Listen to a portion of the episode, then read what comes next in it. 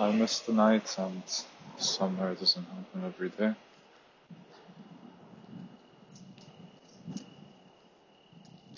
I'm 26. I'm tired. Yeah, I'm really tired. The dominant question in my head is what does it mean to make a right decision? I think I'm terrified of doing the wrong thing, not doing completely right, not giving the complete attention I need to, to something. I'm carrying that a lot. Carrying that a lot with almost all things. With what I tell the people close to me, with what I talk about with strangers, with there's always that voice in the background. Is this okay? As if I might be infectious. I might uh, say something from the wrong place or give the wrong image or should I hide this? Should I not hide this? Or I'm not so sure about not so sure about things. I've told myself recently, maybe yesterday, and it rang really true. I think the weakness in me is the face I try to put that seems strong. It's my act of being strong is what breaks me. I was reading Lao Tzu's uh, book, Tao Te Ching. I don't know if it's his, it's, I can't say it's his book. I'm buying a collection in his name uh, a few thousand years after he lived, you know, so I don't know how the fuck it's arranged, what he was talking about when he was talking about it, what he was going through when he wrote those things. He starts it off by saying uh, that that which is spoken is not the way, you know, immediately starting off and saying that words are the thing that might be blocking you, you know, and then continuing with words because at the end of the day, that's the only medium you have. So good luck living with that, you know. So it was passages, each passage saying something different, different points, ending at something. But he's using, at least with this translation, there's terms where I'm like, yeah, but what is what does this mean? Because in this passage, it uh, feels like it's referring to something, and then three passages later, with each page being a passage, uh, it's like something else. One of those words is the empire. Hold on to the image of the empire, and it will come to you. Three passages earlier, it was um, do not try to take the empire, or you will ruin it. Uh, you know something along those lines. So what does this guy mean by the empire? What does he mean by the myriad creatures? He talked about water and how water is formless, how water can fill any space, how you should create the vessel that you could allow the water to form in. He talked about how he himself can be in a state of harmony with nature like a strong kind of wind you could feel in a field. You know, that nice wind. And he used it as a metaphor to what he constantly feels like that he chases or tries to stay in stillness. She tries to stay in stillness. You know, story of my life. So one of the things that he was, he said is, if you want to weaken something, strengthen it. If you want to shorten something, stretch it. If you want to break something, harden it. I don't think he said, I don't think that was written, but I'm saying it now. And just reading these passages, some of them don't make any sense. Some of them make some sense. Uh, still, it feels like a vehicle to ask myself questions, with these words being the mirror I'm using to ask these things. And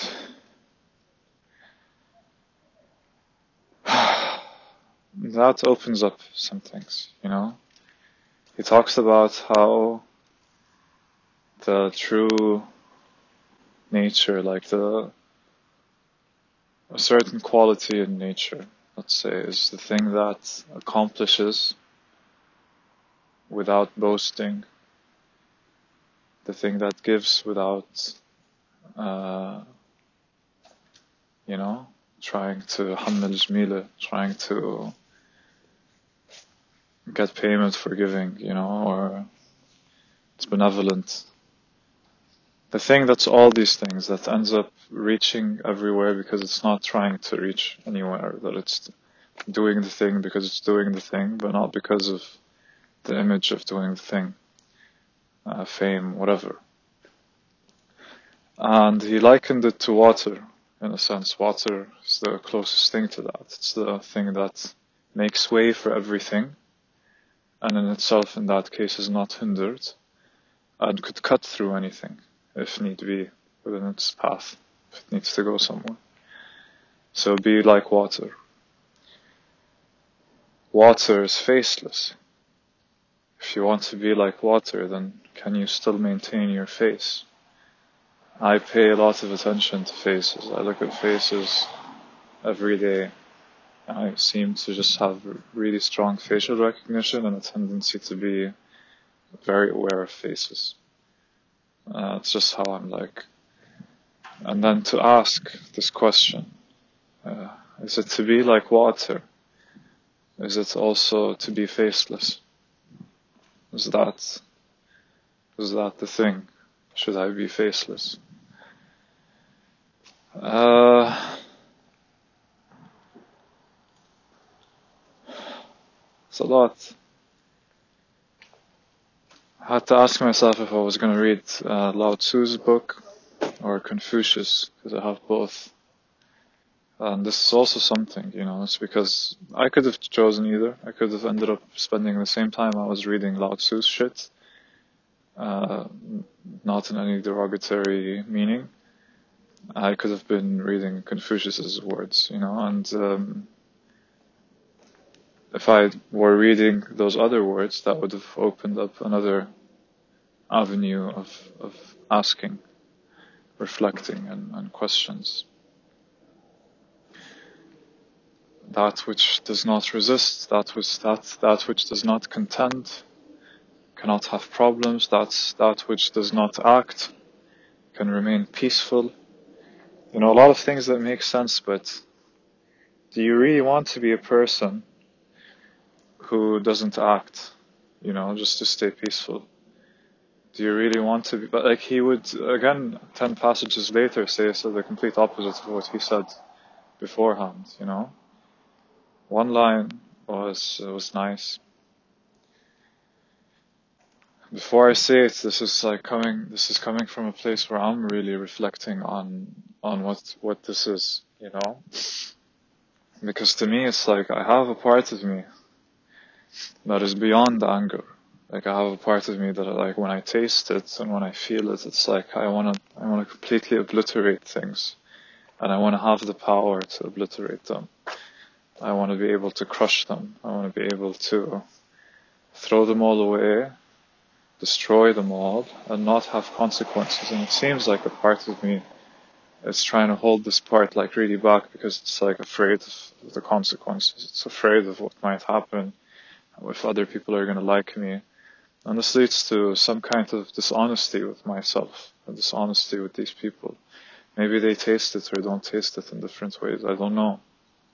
I really don't know. But, uh, probably do. But this, uh, thing, because in my past I felt like, but if I just was dishonest in that moment, would have it been wrong? If I was bad in that moment, would it have been wrong? If I punched him then because it was really right to do that, would I have been wrong? Uh, to steal something because you know it's never going to be read and you could make use of it, would that have been wrong? And I've had so many situations where I held myself back from being a complete. Was is it really being a monster?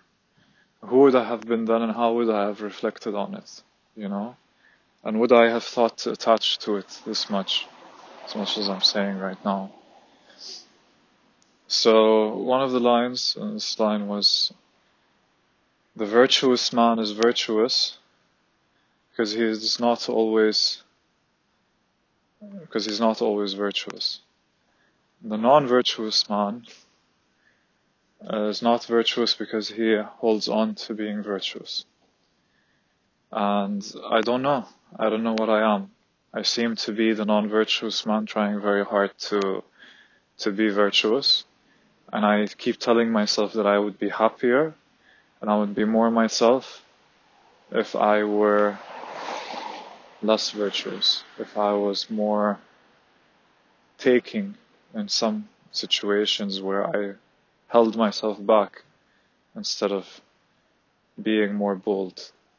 And I seem to think that this holding back is something I should strengthen as well, because in some cases it helps. In other cases, I feel like I'm a frustrated horse a lion or frustrated something with a lot of energy held on by a leash. And it's not uh, it's not getting out of this box even though it's not helping anyone because it's it's not being itself in this box it's not being itself with this leash and it's just frantic and looking around instead of being a complete monster and it's like I don't want to convince myself of things that aren't real where I am convincing myself that I'm going to be a certain kind of monster, you know? And in some cases, I really have to debate with myself. It's like, what points is kindness the right way? It's, at what points is complete passivity the right thing? At what points is complete honesty the right thing? So if honesty is honesty, I'd be angry very often and I'd insult people very often. I had a situation where I was uh, at the Dome in Berlin. It's like a big church uh, built during Prussian times. And before, like, you could go, you go, you could go take a long set of stairs and go upstairs, and then you can see, uh, you can go around the dome in like a 360 and see a bit of, of that that area in Berlin. It's a nice view. It was alright. It wasn't anything like crazy special. But before that, there's another level where you're just walking from one end of the dome to the other, but like a level, a level lower. So you're still indoors. And I walk halfway through, I walked halfway through, I saw in the window a really nice balcony. I wanted to f- pay attention to the balcony. So I walked past, and at that point where I stopped and wanted to turn back, there were three posters that I looked at. And then there was just this guard wearing a white shirt and looking at her phone, doing whatever. I don't know if she said hi to me or not. I don't know if I answered or I didn't. Uh, but then I decided, okay, immediately I want to walk back and look at this balcony, which was like a meter back into a window. And where the door was, was uh, four or five, maybe seven meters back where I was coming from. So I came back to the window, and as soon as I started walking out, she was like, Entschuldigung, wo möchten Sie gehen? And I was like, oh, get the fuck off me. Don't fucking talk to me. In my head, I was just like, fuck. I'm just like, in my head, I want to be alone. I'm here to see shit. Why the fuck are you talking to me? Why the fuck are you talking to me? So I, I, I start, I shout, I'm here.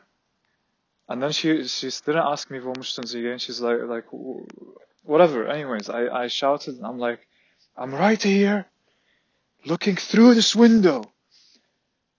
She's like, what? And then she came up and she, she, stood up and came to me to look at me. And I, I, I don't know how I seemed to her then, but she just smiled. I saw complete complacency in her eyes and like this innocence that you're like, why did I shout at this, this innocent thing, you know? That didn't mean to, like, but it's like, I don't know if it was a protective thing from her or if she was really just like chilling on her phone and then just wanted to ask what's up. So she, so she could tell me, actually, you just have to keep going upstairs. But whatever it was, I didn't want to have it. I didn't want you to fucking talk to me. I was in a silent place and I was just wanting to look through this window. So I was like shouting like, I'm looking through this window. Uh, I'm right here just looking through the window. Like just fucking leave me. So that's one scenario where this person ate that and I had to like immediately keep reflecting on this. Like what the fuck did I just do? Why did I do that? Why did I just shout at this person? I don't usually, uh, end up releasing like this, you know, on, on someone. And that happened. So, so I went, I went through the dome, I went downstairs. There were some nice things about it, angels hanging from the ceiling. I wonder how that happened, how it was done. But that's the thing that caught my attention the most. There were angels carved out from the ceiling next to some other ornaments, but it's just like because everything was on the wall, even if it was carved, these were so out of the wall with just parts of their back hanging. It just seemed, made it seem like they were flying or hanging from a thread, although they're stone and, and heavy, heavy stone. That was that was that. I ended up doing a workout two times that that Sunday, two days ago, because of how how much energy I felt. And uh, there was another moment, I think it was Saturday or, or Friday. I'm at a point right now where I'm, I'm, I'm, I'm on a vow of not talking to women in the street, like not hitting on them, not, not contacting any girls I know or even any person I know who hasn't shown explicit interest in, in me as a person or as a friend, you know? So I'm not contacting people asking them to hang out. I'm not contacting anyone to do anything. I'm not talking to girls to get their phone numbers. I'm not any of that at the moment. I'm 13 days into this. Uh, maybe even 14. I have to like think about it again. But, uh, yeah, I think it's 13 today.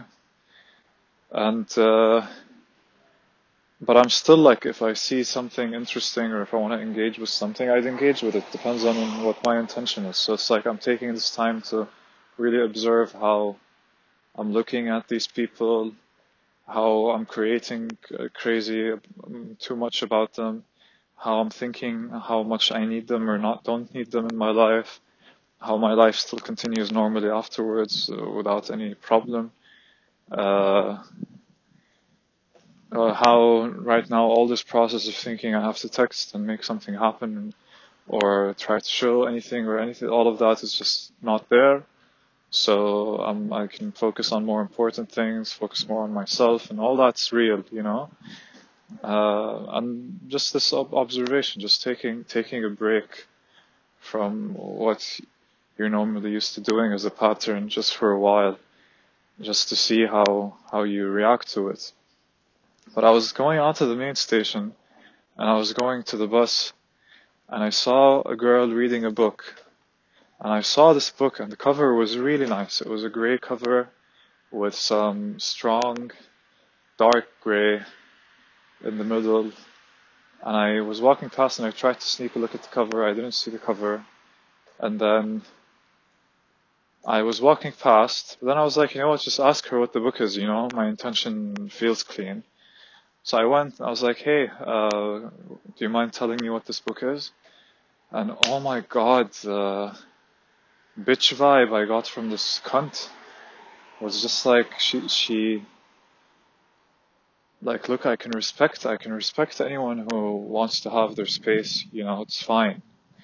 But it's just like, it didn't feel to me that this person as a, as a human being has the, that this person has the proper defense mechanisms or the proper attitude towards life as a human being in general. It just felt like this person is completely narcissistic, completely in their own world and completely thinking that their own world is, is what's right, you know, with a lot of, a lot of insecurities under that. Like all of that hit me like a brick.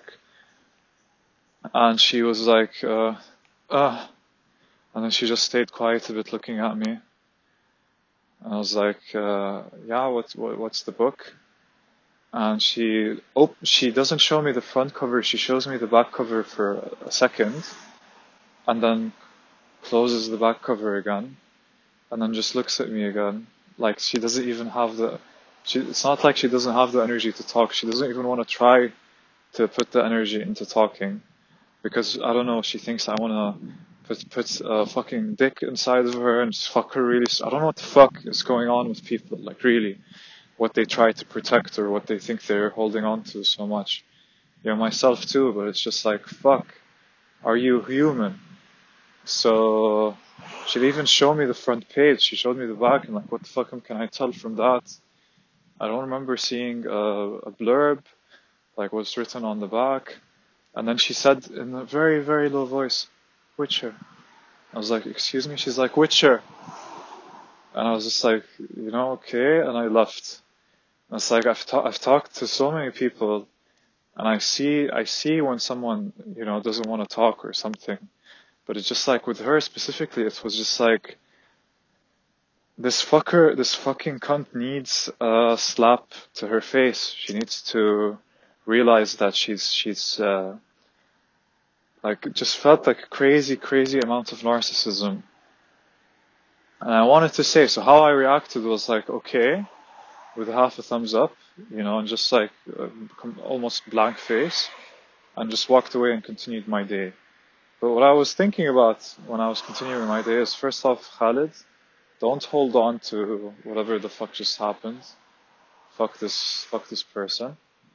And the second thing was, why didn't I just tell this person something like, because I felt it then, like a true brick.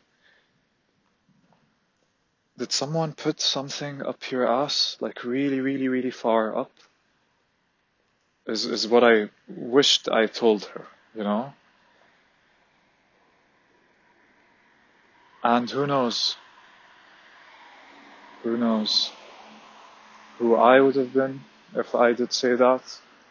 If I'm gonna reflect on it negatively after I say that, if she's gonna think about it for days after I say that, and whether that would be a good thing for humanity or not, if I said that. Would that make her a better person? If someone made it clear to her that she was being socially just fucking fucked. Because how much of a black hole of energy I saw in my face then was just insane. Uh, But this is what you expose yourself to when you talk to people. But still, like, do I want to be a mirror to the world, a faceless fucking lake to all? Um, what am I carrying? Can you even really change anyone by? But like, who knows? Like, I I would respect myself more when I'm more like that. But then, when I'm like that, there's a part of me that's just uh, very much. Uh, it's not regretful, but it's just it's just a crazy, crazy extreme, other other extreme of me that's also there. That's gonna be like, oh, but pacifism and peace and leaving things in nature as they are. But it's like, no, you know, it's like some things deserve a slap to the face in those moments because how she was then, and I've talked to so many people, how she was then was just so backwards, was so, so, so wrong, you know? I don't know what kind of world she's stuck in, but, uh, so yeah, what's a, what's a healthy release for anger? What's a healthy release for anger?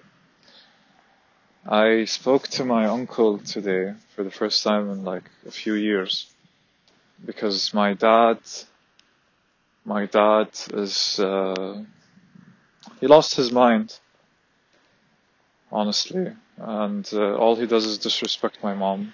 My mom, uh, is also under a kind of, uh, what's it called? Is it Stockholm syndrome? where you take care. of The Stockholm syndrome is when you when you're a prisoner of someone, you start having sympathy for them, right?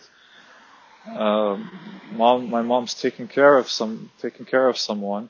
This person is only abusive to her, and she only thinks that I need to take care of this person more because it's my duty.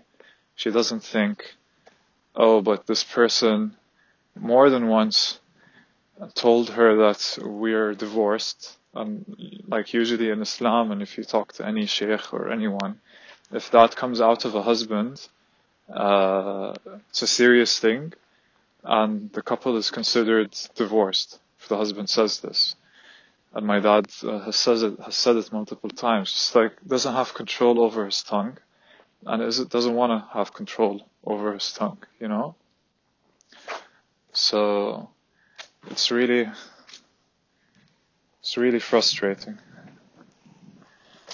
Uh, she wipes his ass. She changes his his uh, urine thing that he has, urine uh, pipe into into a bag. She. Uh, She mixes food. She carries him up. She showers him. She does everything for him. Now her attitude towards him since they got married wasn't good, you know. When it, since they got married, my mom has always had a side to her that's crazy, crazy passive aggressive, and isn't going to reward now it was wrong of her, it wasn't her decision to marry him, she was 18. Um, she was 18, but he was also just a very lethargic, fat, uh, unhealthy, vulgar person, you know, and that's what, who she was married to. Even if he has good qualities, she was just distant to him in a lot of ways for a long time and and that's what he saw from her very consistently. Yeah, and uh, I don't know. She just he's suffering. His heart had was like his chest was opened, and his heart had to be operated on so it works better he has diabetes, he has bad kidneys, he has uh, probably bad liver. Uh, he smoked for a very, very long time. He's not smoking anymore now. He's uh, just suffering and suffering and suffering and feeling pain. Taking it like a champ, as if that makes him worth something. Not doing a single thing for his own sake. He's not doing a single, single thing to help himself like at all. He just does not help himself. And it's like one of the things that's that's like almost impossible to understand. Like this complete refusal to do anything good for oneself from one's own volition and accord. Just complete zero of that. Null, null. Uh, even detrimental, like doing things to create worse progress, like uh, taking the wrong medicine or One time I was with him in the hospital and the doctor asked, uh, after he takes a shit, don't flush the toilet, I want to see the shit. So I took that to the toilet. He was really finding it tough to get there. I took him there and everything, and uh, I wiped his shit. I wiped his ass, and then he had he had a paper towel in his his hand. He wiped his ass too, and then I was like, "No, Baba, please throw it in the bin." He didn't listen to me. He threw it. He threw it in the toilet, and then he uh, uh, turned he turned the the thing on, and it whirled. I'm I don't even I'm not sure if he turned it on, but he for sure just threw stuff, and he turned it on, yeah. And he was like, "Fuck the doctor." And I was like, I was like, Baba, but the doctor. He's like, "Fuck the doctor." The doctor wasn't a great doctor, you know. He was a very shit uh, doctor who thought this was a normal case and just wanted to continue his day and it turned out to be bigger, and yet now it was on his shoulders, and he wasn't happy about that. It was clear. Like, I get you don't like him, and it's fine, but uh, he just turned it on. He's like, fuck the doctor, and just went to, like, then he had energy. He didn't have energy at all the entire time to to shit properly, stand up proper, but like when it came to throwing it in in the toilet seat, and turning it, turning the flush on was had uh, great great reflexes. Uh, complete completely detrimental, completely toxic. Curses curses my mom all the time. Whenever I talk to him, he doesn't want to listen, or he curses me and tells me how stupid I am, or how uh, I don't understand shit, or how I how I know half the story, or how a million things that are just fucked, you know. So I can't talk to him. He won't explain things to me. He's not capable of explaining them. Uh, he's not bothered to explain them. And then when we try to make find answers or or anything, we're we're fucked. Basically, we're we're stupid or we're he wants us to act on his behalf, but he also doesn't want us to do something he doesn't want. He doesn't make it clear what he wants. He doesn't know what he wants and then it's all our fault and it's no one else's fault and it's it's our problem always. It's never his fault his problem and he's he's he's just fucked in every way. So my mom's dad falls today on his fucking ribs. Uh, three three of them break. There's internal bleeding and there's water in the lungs and he's rushed to the ER. My mom tells my dad this and my dad's first response, I hear this second hand off my sister my dad's first response is, uh, who's to take care of me if you go? And he starts shouting at her and he starts uh, cursing her and and it's just horrible things he says to her the entire time. So my mom books a taxi, packs her shit and, and, and leaves and my sister uh, fig- tries to figure out a way how my dad can be taken care of the, the next next days. So I messaged my mom on the way, try to be a good son to just like طر الموضوع شوي, you know, to make it smoother for her. She doesn't deserve being treated like this, be, being uh, exposed to this every day, being exposed to toxicity, being exposed to uh, blame, being exposed to false rationale that you try to deal with rationally. And she's dealing with all of this and she's taking it in, taking it in, taking it in. So of course, when she's talking to people or when she's, uh, she's anything, she'll reflect a lot of that back. You know, if that's all you're absorbing all the time, you're, you're going to reflect it back. Um, that's what she was doing. Fuck my life um, uh, and that's that's how it affects her. And then sometimes she just sends us uh, a voice message in, in the morning, uh, five minutes. I'd see it first thing in the morning, and it's her telling us how shit he was or how she's suffering, and you can hear it in her voice, and you can hear it in everything. And of course, after listening to something like this in the morning, your entire day is shit. Your entire day is just fucked then you have to ask yourself, and then I ask myself, like, I can't help in any way and I try so hard to burn myself emotionally to try to be available for you emotionally, and it destroys me. And then uh, on the other hand, there's uh, she's my mom, and I have to listen. You know, she's going through this, and and if she needs to let it out, who am I to be like, oh, but it's, it's not the healthiest way for you to channel it, you know? What does it help you if you just bring us all fucking down with you, you know? Take, take this pill that you're eating and keep it to yourself. Uh, is that, is that the right rationale for any son? But am I also just gonna be listening to my mom uh, vent and, and complain and just eat it? So there's that dilemma.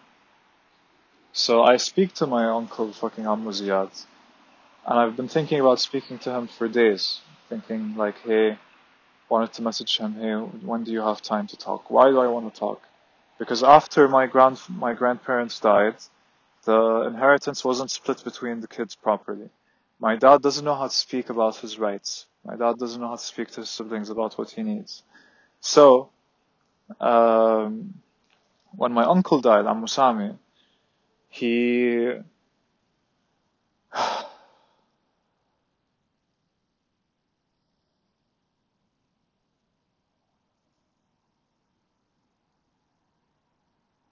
he left his house and his wife, Majida, was there and she doesn't want to leave the house. The house is not hers. The house is part, it's not even, this house is not Amusami's house. This part, uh, Amusami only took because he had a disability with his legs. He lost his leg. Why did he lose his leg? Because he had diabetes and she cut off a piece of meat from his leg with scissors on her own and then it got some kind of infection and it had to be cut off. He he had crazy diabetes, but he, he was so similar to my dad in the sense that he just wanted to eat. He just wanted to he just wanted to uh, browse the internet, watch movies, and have fun. So similar to my dad, almost exactly like my dad, just like a bit different. And um, she doesn't want to leave the house. The part, like none of what this house is would be to her in any sense. It would be another apartment and only a part of that apartment would be hers if things were split properly, but they weren't split properly, you know? And, uh, everyone suffers because of that and continues to suffer. Ammu Ziyad staying in a house, in a, an apartment that should be ours. He fixed it without telling us and then his son came to my parents' house and told them that he fixed it. And he fixed it because he was afraid that the Yahud, the Israelis, are going to take it. Because they take houses often. If they're left or even if they're not left, they take the houses. So he came and told them that it's fixed. Uh, and this is why I fixed it. My, my parents' version of the story is that he came to them and told them that it's fixed. Ammu, Ammu version of the story is my son came to you and asked you whether or not you want it and whether or not he should fix it. And that's not what happened. And what happened was my aunt decided on their own that their brother should live there. My aunt decided on their own to tell uh, my cousin Tariq to go fix the house. Uh, and he did it. And then he told my parents that. But Ziyad's version of the story is uh, we asked first. And then you guys caused problems, and then one of you is probably a liar, as of me. It's like talking to a, it's talking to a five-year-old. Oh, but he said and she said, and but man, don't let's not focus on what he said and she said. Let's focus on the fact that we're family and people, and we're trying to we're we're trying to do what the, what the fuck is right, you know, because it doesn't seem like anyone's interested in doing what's right. Everyone's interested in keeping score and mentioning score and trying to act as if score doesn't matter because we're above scores, obviously. But I'll mention score. He even fucking mentioned to me how when I got cancer and went to and went into chemo, that he called my parents to offer them to offer my mom flights to go to to Germany, and he laid that on me in the call, honestly in a smooth way. He's not an idiot, and he's he's not a shit talker. I wouldn't say he's completely a bad person, but there is psychotic uh, there is uh, yeah psychopathic qualities in him But it's like, oh, he he'd mentioned he mentioned in this call uh, how how much he paid here, how much he paid there, how much he offered to pay here or offered to pay there, uh, in this situation, in that situation. But oh, I'm not keeping score, you know. But just so you know that like I I did offer these things, and I meant them when I did, you know. It's like fine, fine, you know, it's fine, whatever. Just that, but like so much of it is keeping score, keeping up your pride and sense of self worth and your version of things and how things need to move on your way. And otherwise things, things don't, don't work out. So, so I, I spoke to him and at the beginning I was like anxious, like how am I going to explain this thing to him? Because I have a story in my head about how he's like and the things that I think are wrong about him. But he's, he's lived triple my life and he, he sees so many things wrong. Like at some point he's like, ah, تجيني واحدة قد بنتي وبدها تحكي لي and I'm like but لا she's not as old as your daughter she took care of your daughter when she was in fucking university she took care of your daughter. And look at how you treated her. You think how you treated her was right? And you think that even if she's wrong you do not get to treat her this way. Even if she's wrong you do not get to treat her this way. So and he's not getting this point. Uh,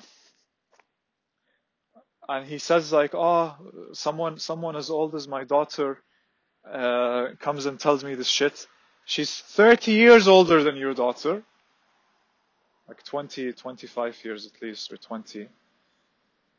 And no, she's not your daughter. And when I, when I said, when I said like, but she's not as old as your daughter, what you're saying is wrong.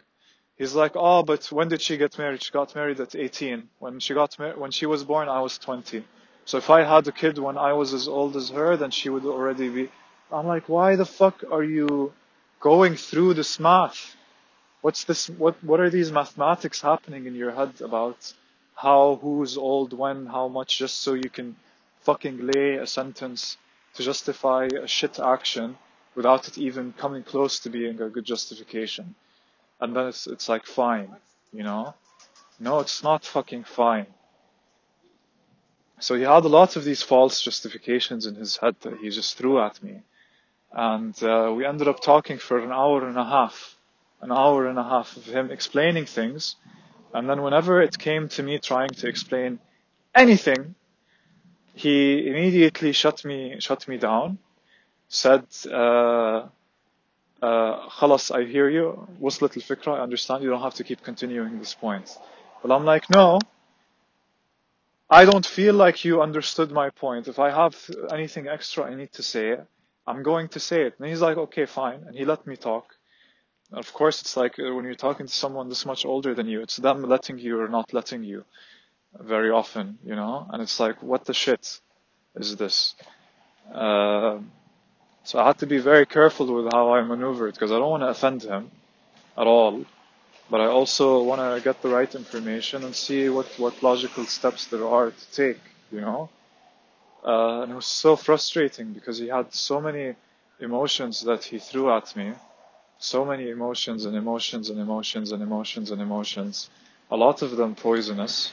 A lot of them false judgment. And I'm trying to like be this uh, pure gold uh, moral mirror trying to tell him, yeah, but like, if you were the bigger man, as the person who takes responsibility, but khalas, I'm not interested, khalas, the story for me is over. But it's like all of your life is problems. All of your life is people bringing fires to you. Uh, and you're not seeing that, hey, maybe, and he's like, he expects my mom to go and try to make peace with him. But it's like, no, she's a woman, first off. She's not going to come to you to make peace. Um, and like, wh- when is a woman the person that's going to first approach a guy and be like, hey, like, listen, uh, you hurt me, let's talk about it.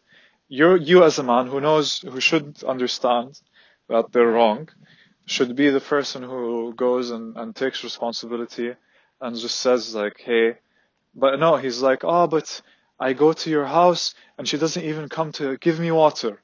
Yeah, but because you fucking shouted at her after she, and, and how can you not see this? How can you be so blind to this? So we talked about the house and how we could and should get a part of the house. We talked about court stuff with uh, my uncle's ex, with my uncle's widow, and uh, and how he's strategizing to do this or that, and how uh, this is the timeline, and this is when we expect things to happen, and and and and and and and and and and.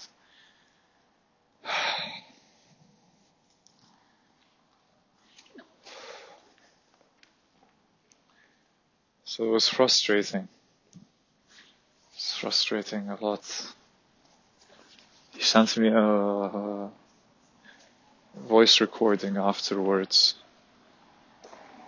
He sent me a voice recording afterwards of my cousin Ali, my uncle Sami's son.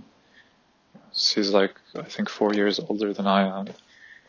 Uh, knocking on their door, banging, and saying to him how he wants to fuck him up. And him and his wife are home, thinking, being scared. I've been in a situation where I had a guy who's psychotic knocking on my door very hard, more than once.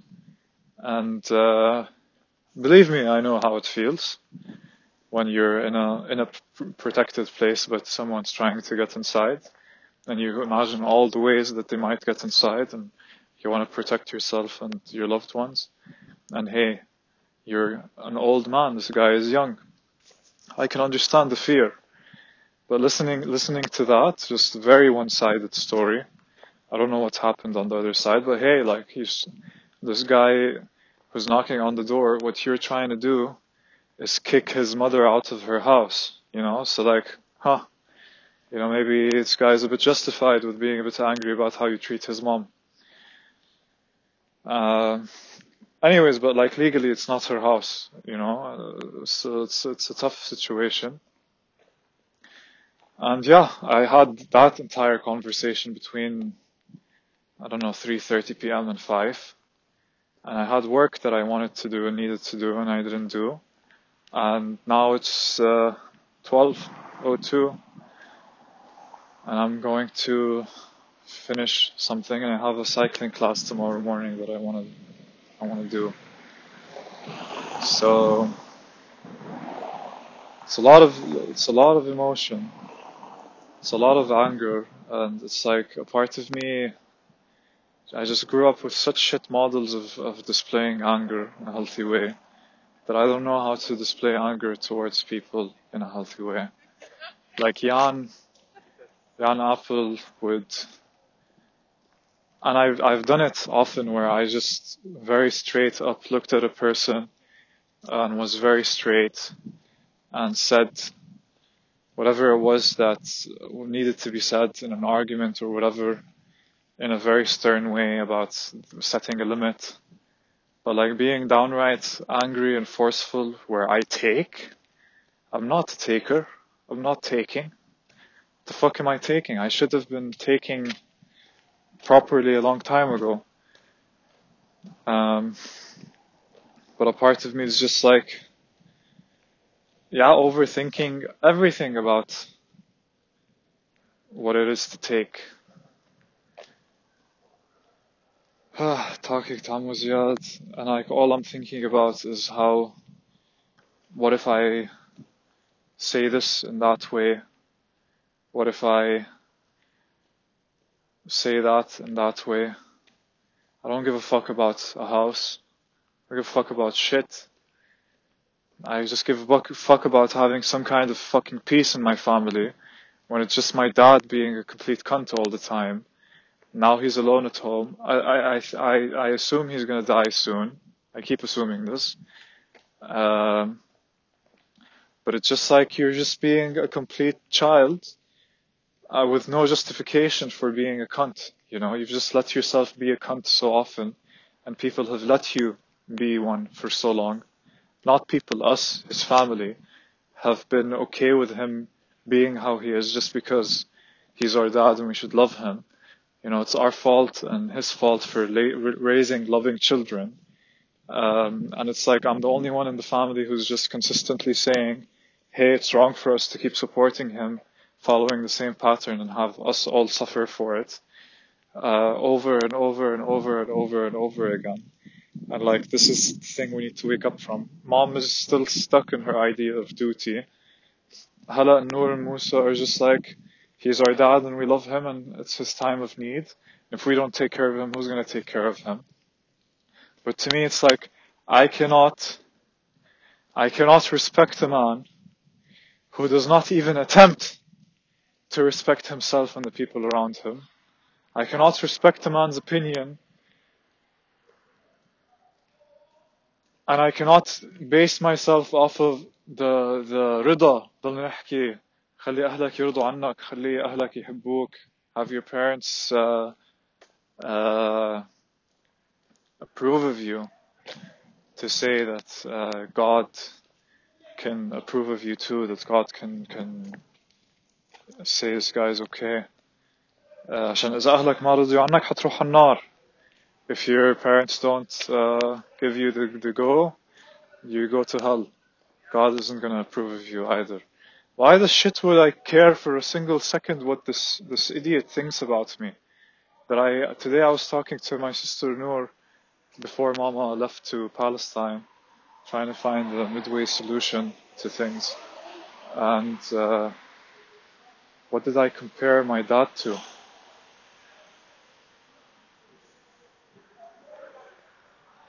I forgot, but I compared my dad to something really weird. Compared my dad to something really weird and then said, said to Noor like, oh, I just compared my dad to that. Something like a dirty shirt that you can't clean or something. I don't know what it was, but uh, it's like pathetic that that's the case. And like the, the amount of time that I had to process my daddy issues, the amount of times that I had to try and base myself off him, the amount of times that I still think that, huh, if I explain to him what's uh, what's wrong, uh, he might finally get it, you know. It's like no, the guy is addicted to his mouth, the guy is addicted to saying shit words, the guy is addicted to eating shit, and the guy is just a lazy shit, you know. He wants to fill his brain with garbage always. He doesn't want to analyze his thoughts properly. And he just lays things out as if he knows what the fuck they are. And he followed this pattern for so long that now he's just a degenerated shit. But it's not like he's been shit now. He's been shit for a very long time.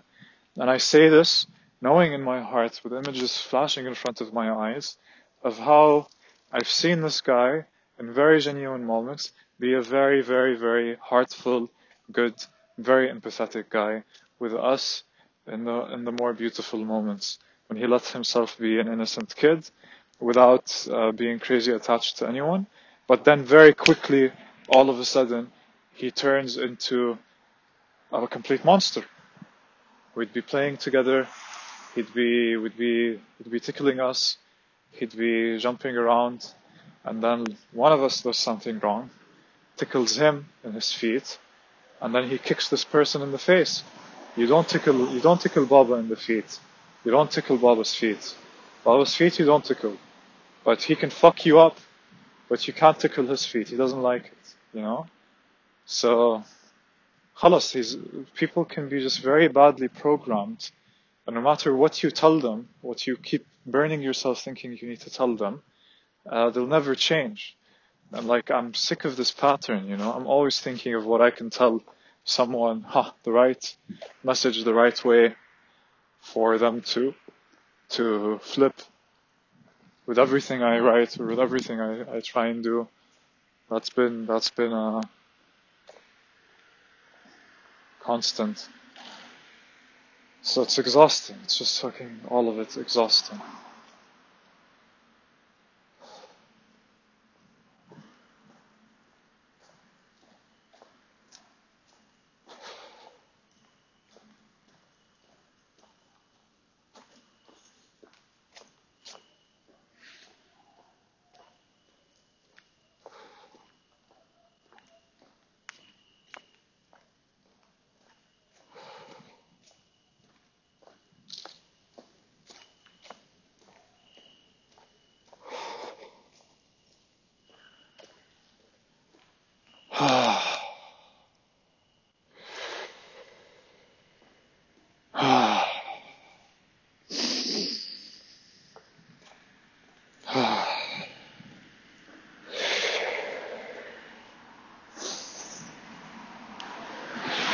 Last nights were positive.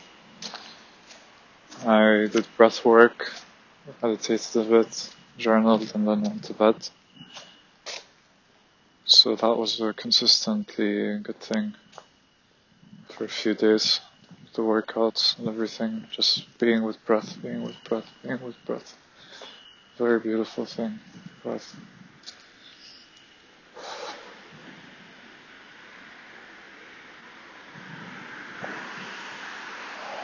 I had a job interview yesterday, and then today, at two. And it felt so wrong to have both of them. Um, even though in a way I was glad for the just having the experience. And another, just to have another offer so that I can negotiate with my boss and be like, uh, I want a raise but I think I should just took away from me doing my job, you know, uh, people that I really trust and feel loyal to. And that's not something I want to sacrifice right now. It doesn't fit with anything right. Um,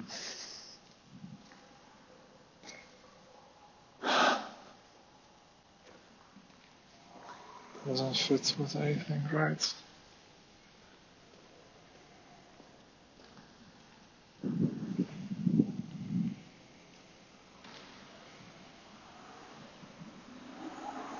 want to talk about something like receptivity for some reason. I had one more topic on my mind that I wanted to mention that I didn't mention. But if it's not coming, it's fine. So it's been a long time since I've been really in the night. Even now, it's 12, and I don't know how many sounds you heard. This metal swat, Allah ناس بتصرخ ترك عم تشيل عم تحط سكوترز بساط عم تيجي وبتروح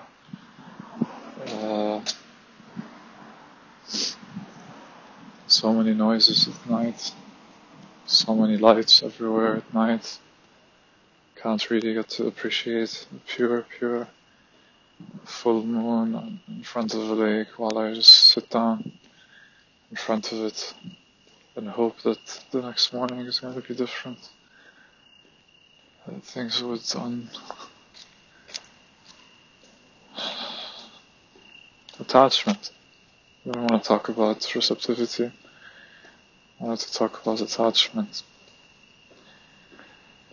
I'm reading a book that talks about attachment styles, the kinds of relationships we find ourselves get into and how we deal with them. A lot of people are avoidant. They have a fear of getting close and they keep people away. Or when they see people start getting closer, they start bringing up more more walls. I think I've been that a few times in one way or another. I think most of us have. Uh, but there's also the anxious type.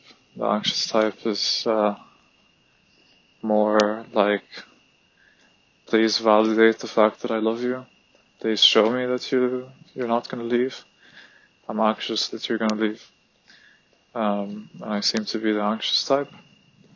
But while reading this book, one thing that was a bit more clear to me than it was before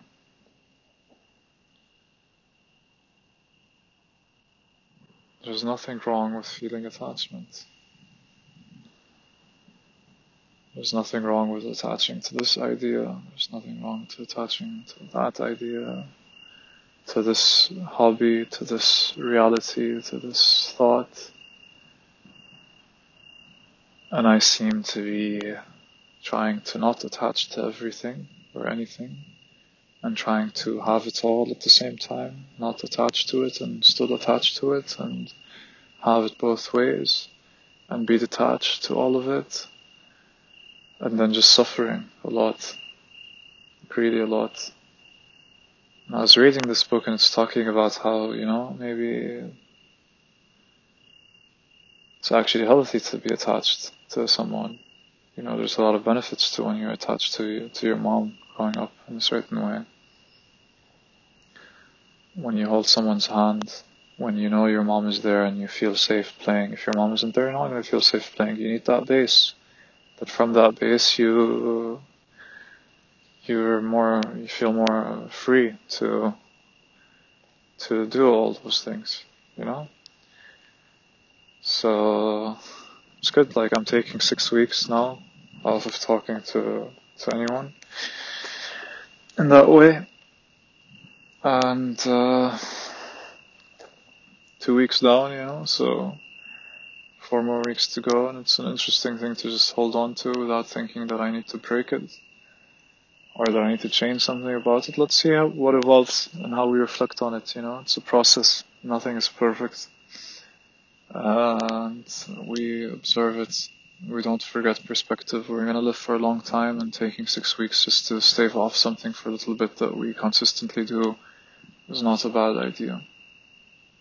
It's not a bad idea at all. Anything, it's healthy. Uh, when you come back to it, you come back to it with a different perspective, and then it's nothing that you miss out on. It's like sometimes the past few days, few weeks, uh, there was blame in myself, like, oh, and what if that person was in your life? What if you just talk to them and have seen and then gain that experience?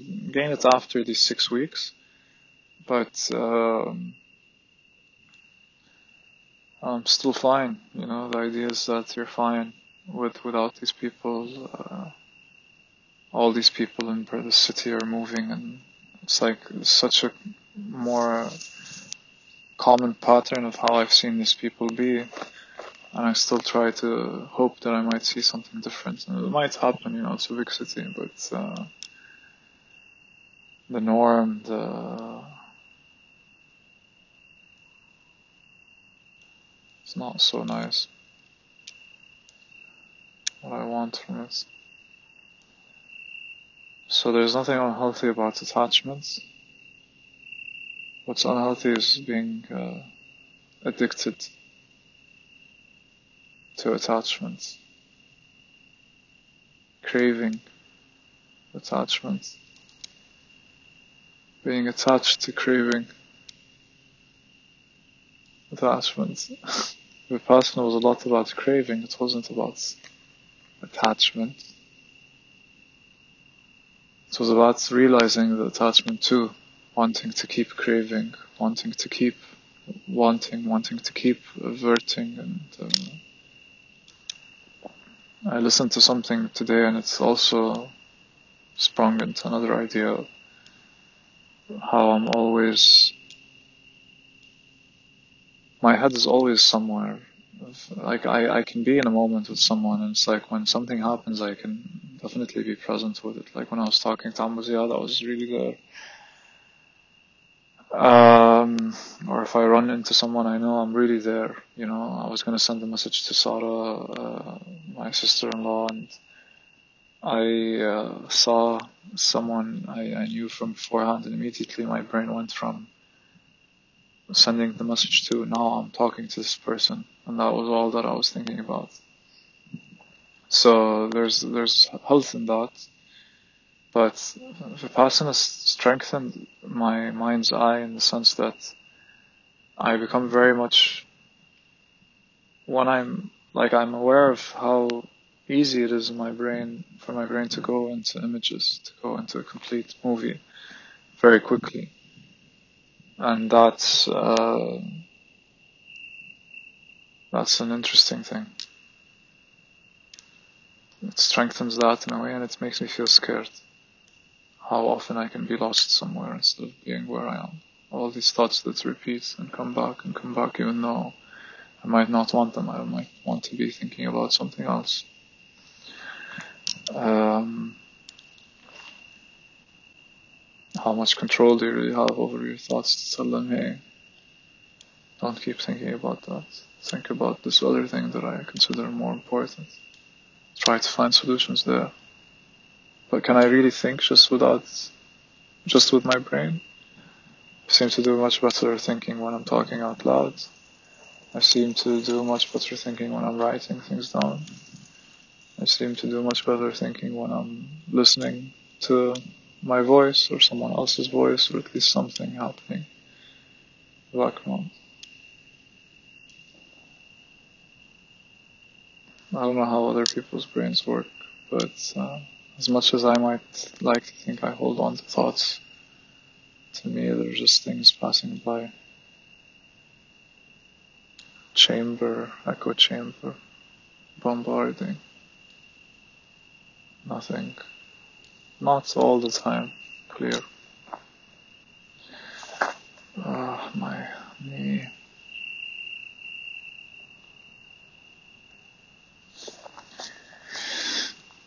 Ah. So attaching to good things is not really the worst thing. Healthy attachments. Practicing healthy attachments. Still all the things I keep telling myself I want to finish writing. Still all the wisdom I seem to still be gaining of all these things. Like for me, what I felt, like I really need to develop and learn was uh, my sense of attachment, my attachment style, my addiction to trying to find something to attach to, to hold on or to approach again. My addiction to or paradigm of thinking being good is my defining quality. Trying to please mom one way or another. Um,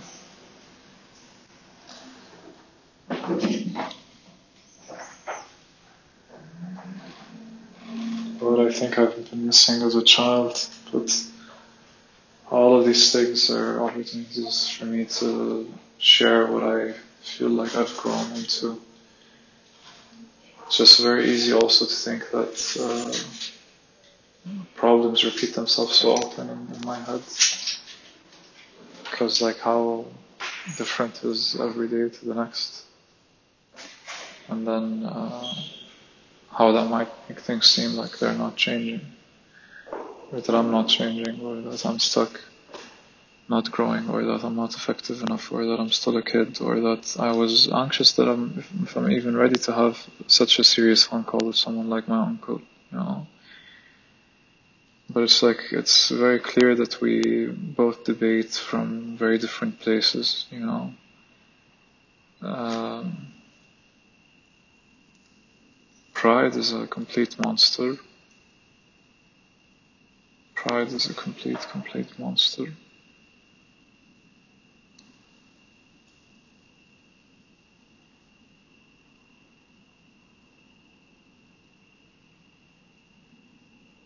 The mouth is also something that could be good or bad.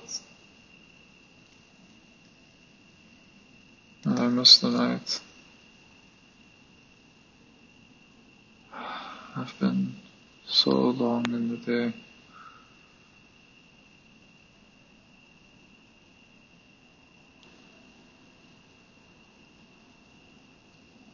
So I create the vessel I make room from the solid block. I carve into its space. And I wait without hindrance to see this space fill. Genuine growth.